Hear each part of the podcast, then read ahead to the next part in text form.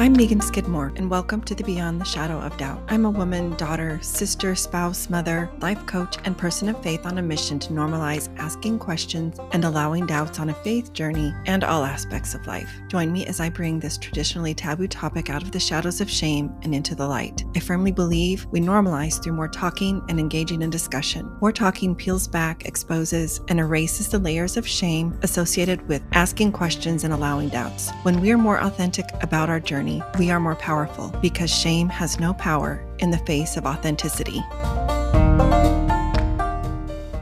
Beyond the Shadow of Doubt is a proud member of the Dialogue Podcast Network, which is part of the Dialogue Journal found at dialoguejournal.com forward slash podcast. Founder Eugene England was a Mormon writer, teacher, and scholar who wrote, My faith encourages my curiosity and awe. It thrusts me out into relationship with all creation and encourages me to enter into dialogue. My hope is that this podcast is an extension of that vision. First Friday's free coaching, a confidential group to bring all the questions, vent frustrations, share fears, express doubts. Navigating a new and uncertain reality is hard enough. Let's remove the worry of judgment from others. In this group, I will help you help yourself so that you can be there for your child, family, loved ones, and for you too. Click the link in the show notes to sign up. You must complete the agreement. Welcome, everyone, to today's episode of Beyond the Shadow of Doubt. I explore what it means to be or feel grounded. If you go back to episode 103, I do part one of this concept. So today I explore what does it mean to feel or be grounded and why is grounding important? And to kind of give you an idea of how I view this, I'm going to use a real life example. Whenever you're building a home or any type of dwelling that is going to need electricity, the use of electrical grounding will be absolutely necessary. So, of course, you're going to hire an electrician to do that work because done incorrectly could be hazardous or disastrous. So, electrical grounding is the process of directing excess electricity to the ground via a wire. It's known as a grounding wire and is an essential safety component in most electrical systems. The grounding wire will discharge excess electricity safely to the ground so that it doesn't cause injuries or fires. And I'll quote the source in my source in my show notes. Additionally, in electronic circuit theory, a ground, quote unquote, is usually idealized as an infinite source which can absorb an unlimited amount of current without changing its potential. So, I propose to you that our emotions are a form of energy. Perhaps you heard the phrase uh, energy in motion are our emotions uh, that, that we feel in our body. Energy needs a container within which to grow or change. Some examples of that would be our human physical body. That's a container that holds energy, that holds energy in motion, our emotions. Um, a relationship between two people is another container where you can feel energy, or even several relationships that are connected a family relationship, perhaps a community of some sort. Um, you know, a faith community, a neighborhood community, and so on, or even a coaching group that's made up of a coach and at least two participants. Now, sometimes these containers or groups or relationships are chosen. Other times, we could say they're assigned, so to speak. Now, energy shows up in the form of our emotions resulting from interactions, either with others or within ourselves. And at times, this energy can build up over time, or other times it might come in a large quantity all at once. Perhaps certain words or phrases or events can be like a switch and it can trigger that emotion. The this energy is good in that it can teach us or direct us to what needs attention in our lives or what needs care or where we might need to pause and take a closer look.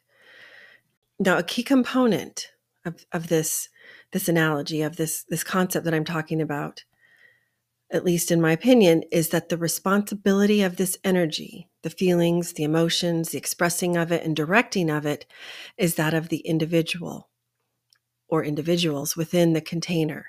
So that could be on a singular level, that could be on a group level. That which is contained, the energy that we feel within our physical being is ours and ours alone. And that which is contained or felt within the relationship or group resides in the collective individuals without assignment coming from one to another or vice versa. That's just kind of a long, longer way to say we're responsible for our own energy. So, similar to the grounding wire example I used, and that grounding wire being directed to the literal ground or earth, or a place that is an infinite source to absorb charge, a place that can absorb an unlimited amount of current without changing its potential, we can learn to create and access that grounding wire within ourselves. We can create a place where we can channel or safely release whatever extra or excess energy, remember emotion, energy and motion, that fills our container.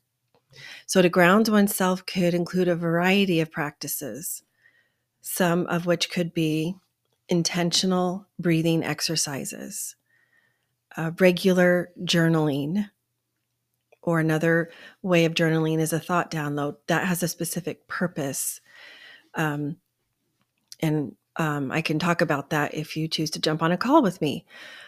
A thought download download can lead to um, self coaching. Uh, excuse me for my alarm. headed to the airport shortly. Um, meditation is another way to release. Guided meditation, which is different from individual meditation. You're listening to an external source guide you through a meditation. Yoga, somatic exercises, uh, regular check ins, and that can include with a therapist or a life coach or some other practitioner. Uh, raising awareness of your energy vibration, including your resting phase or heightened or triggered, right? Those are two different ways of experiencing that energy vibration. And uh, by extension, learning the specific things that may trigger a higher energy response. Grounding yourself really is a way of learning about your nervous system and how it responds and how to regulate it. Um, our sympathetic nervous system and parasympathetic nervous system are both important and each serves a very different purpose. One isn't better, they just have different roles. Now, that's a, a topic for an entirely different episode, and I will address that in, in the future. Um, but for now, because of the personal work that I am doing and the work that I do with clients, I know when I'm not grounded. I know when I have excess energy that needs to go someplace in a safe way.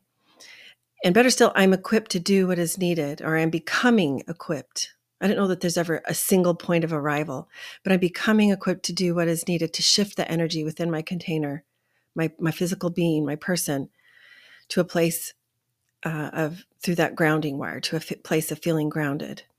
In other words, release that excess energy in a safe way to a source with infinite capacity to absorb that excess energy. If you would like to explore what that looks like or feels like for you in your life, I invite you jump on a complimentary chat with me. There's no expectations. There's more information found in my show notes or just shoot me an email at hello at meaganskidmorecoaching.com. And until next time, thanks for joining.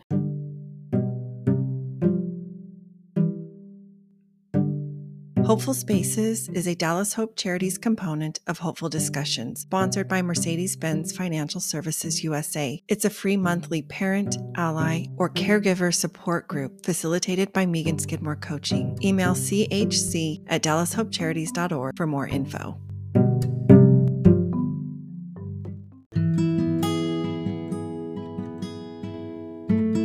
Visit meaganskidmorecoaching.com to find this podcast and additional free resources, including the link for a complimentary coaching session. Follow me on Facebook or Instagram for more or to send me a DM. Help the podcast grow. Please follow, review, and share with a friend.